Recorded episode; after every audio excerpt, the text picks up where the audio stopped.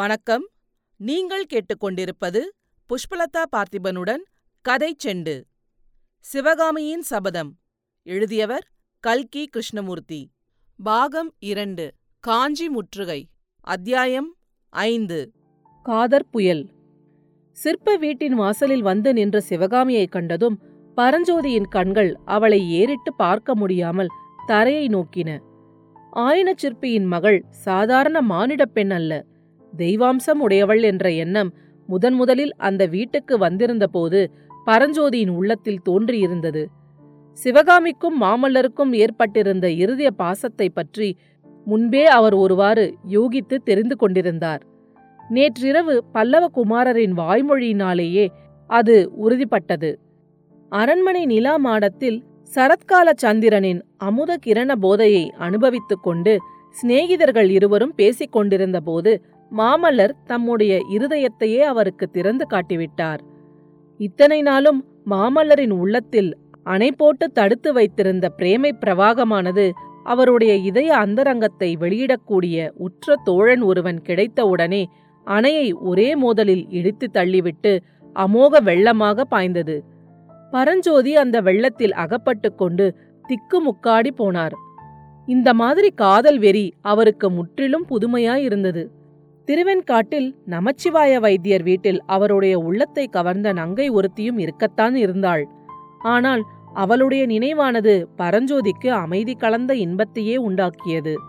மாமல்லருடைய காதலோ அவருடைய உள்ளத்தை கடும் புயல் காற்று சுழன்று அடிக்கும் மலை சூழ்ந்த பிரதேசமாகவும் திடீர் திடீர் என்று தீயையும் புகையும் கக்கும் எரிமலையாகவும் பிரம்மாண்ட அலைகள் மலைமலையாக எழுந்து மோதும் கூடா கடலாகவும் செய்திருப்பதை பரஞ்சோதி கண்டார்.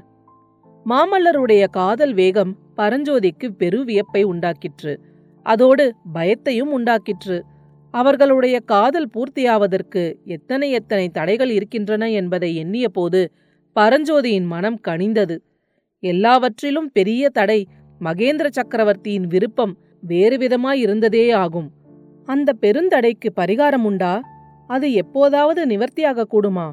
சென்ற எட்டு மாதத்தில் சக்கரவர்த்தியிடம் நெருங்கி பழகி அவருடைய அன்புக்கும் நம்பிக்கைக்கும் பாத்திரமாகி அநேக விஷயங்களில் அவருடைய அந்தரங்க கருத்துக்களையெல்லாம் அறிந்திருந்த பரஞ்சோதி மாமல்லரின் காதலை பற்றி சக்கரவர்த்திக்கு தெரியும் என்றும் அதை அவர் விரும்பவில்லை என்றும் திட்டமாய் தெரிந்து கொண்டிருந்தார். எனவே இப்போது அவருடைய நிலைமை மிகவும் தர்ம சங்கடமாய் போயிருந்தது. ஒரு பக்கத்தில் அவருடைய மனப்பூர்வமான பக்திக்கு பாத்திரமானவரும் தந்தையின் ஸ்தானத்தை வகிப்பவருமான மகேந்திரர் குமார சக்கரவர்த்தியின் உள்ளத்தை சிவகாமியிடம் இருந்து திருப்ப விரும்புகிறார் என்பதை அவர் அறிந்திருந்தார். மாமல்லரோ தம்முடைய இருதய அந்தரங்கத்தையெல்லாம் வெளியிடுவதற்குரிய உற்ற துணைவராக அவரை பாவித்து தம் மனோரதத்தை நிறைவேற்றிக் கொடுப்பதற்கு அவருடைய ஒத்தாசையை எதிர்பார்க்கிறார். சக்கரவர்த்திக்கு உகந்ததை செய்தால் தம்மை நம்பிய சிநேகிதருக்கு துரோகம் செய்வதாகும். சிநேகிதருக்கு உகந்ததை செய்தாலோ சக்கரவர்த்திக்கு விருப்பமில்லாததை செய்ததாக முடியும். இந்த தர்ம சங்கடம் ஒருபுறம் இருக்க சிவகாமியின் நிலைமை என்ன? அவளுக்கு நன்மையானது எது? இந்த பொருத்தமில்லாத காதலினால் அவளுக்கு உண்மையில் நன்மை உண்டாகுமா? இது விஷயத்தில் ஆயனருடைய அபிப்பிராயம்தான் என்ன? இத்தனை மனக்குழப்பங்களுக்கிடையே ஒன்று மட்டும் மிக தெளிவாயிருந்தது. சிவகாமி என்று எண்ணியதுமே அவருடைய மனதில் பயபக்தியும் மரியாதையும் அன்பும் அபிமானமும் சங்கோசமும் வாத்சல்யமும் கலந்த புனிதமான தெய்வீக உணர்ச்சி தோன்றிற்று. சிவகாமி விஷயத்தில் அவருடைய மனநிலைமைக்கு தகுந்த உதாரணம் சொல்ல வேண்டுமானால் சீதாதேவி விஷயத்தில் லக்ஷ்மணனுடைய மனநிலைமையைத்தான் சொல்ல வேண்டும். ரதத்தில் இருந்தது மாமல்லர் அல்ல என்று கண்டதும் வருகிறவர்கள் வேறு யார் என்று தெரிந்து கொள்ளக்கூட சிவகாமி ஆசைப்படவில்லை. உடனே அவளுடைய கவனம் ரதத்தை ஓட்டிக்கொண்டு வந்த கண்ணபிரான் மீது சென்றது. கண்ணபிரான் ரதத்தின் முகப்பு தட்டிலிருந்து குதித்து முன்னால் வர பரஞ்சோதி அவனைத் தொடர்ந்து பின்னால் வந்தார். அவர்கள் நெருங்கி வந்ததும் சிவகாமி கண்ணபிரானை நோக்கி அண்ணா வீட்டில் எல்லோரும் சௌக்கியமா? என்று கேட்டாள். அவளுடைய குரலில் தீனமும் ஏமாற்றமும் நன்கு துணித்தன இல்லை தாயே இல்லை. வீட்டில் ஒருவரும் சௌக்கியமில்லை. கமலிக்கு தலைவலி அப்பாவுக்கு முழங்கால் வலி எனக்கும் உடம்பு சரியாகவே இல்லை. உங்களுக்கு என்ன அண்ணா? என்று சிவகாமி கேட்டாள். அதுதான் தெரியவில்லை. வயிற்றில் ஏதோ கோளாறு. கமலி உன் வியாதிக்கு மருந்து பூனைதான் என்கிறாள். பூனை மருந்தா? இது என்ன கூத்து? என்றாள் சிவகாமி. ஆமாம் தாயே. இப்போதெல்லாம் எனக்கு அசாத்தியமாக பசிக்கிறது. நேற்று ராத்திரி கமலி சுட்டு வைத்திருந்த ஒன்பது அப்பம் ஏழு தோசை பன்னிரண்டு கொழுக்கட்டை அவ்வளவையும் தின்றுவிட்டு இன்னும் ஏதாவது இருக்கிறதா கமலி? என்று கேட்டேன். உன் வயிற்றில் எலி இருக்கிறது ஒரு பூனையை சாப்பிடு அப்போதுதான் உன் பசி தீரும் என்றாள். இதை கேட்ட சிவகாமி களீர் என்று சிரித்தாள். பரஞ்சோதியினாலும் சிரிக்காமல் இருக்க முடியவில்லை. பரஞ்சோதியின் சிரிப்பு சத்தத்தை கேட்ட சிவகாமி அவர் பக்கம் திரும்பி பார்த்தாள். ஆஹா இது யார்?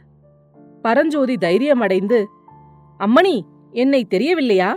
என்று கேட்டார். யார்? திருவெண்காட்டிலிருந்து. ஆம் நான்தான். திருவெண்காட்டு நமச்சிவாய வைத்தியரிடமிருந்து அப்பாவுக்கு ஓலை கொண்டு வந்த பரஞ்சோதிதான்.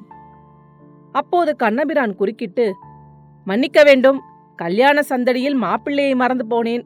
தாயே இவர் யார் என்று நான் சொல்கிறேன். காஞ்சிக்கோட்டையின் பிரதம தளபதி இவர். கோட்டை காவலுக்காக சக்கரவர்த்தியே இவரை அனுப்பியிருக்கிறார். இனிமேல் காஞ்சி கோட்டையைப் போல் ஒளிந்து கொள்வதற்கு பத்திரமான இடம் பூலோகத்திலேயே கிடையாது. இவருடைய கட்டளை இல்லாமல் யமன் கூட இனிமேல் கோட்டைக்குள் நுழைய முடியாது என்றான். கண்ணபிரான் ஒரு மாதிரி விதூஷகன்.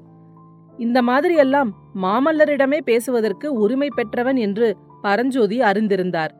எனவே அவனுடைய பேச்சை பொருட்படுத்தாமல் சிவகாமியை நோக்கி அப்பா எங்கே?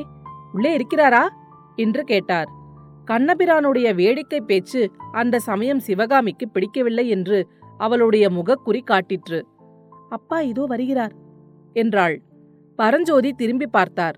ஆயனர் மரத்தடியிலிருந்து வீட்டை நோக்கி வந்து கொண்டிருந்தார். அவர் அருகில் வந்ததும் தளபதி பரஞ்சோதி ஐயா என்னை அடையாளம் தெரிகிறதா? என்று கேட்டார். உடனே ஆயனர் ஆவலுடன் யார்? பரஞ்சோதியா?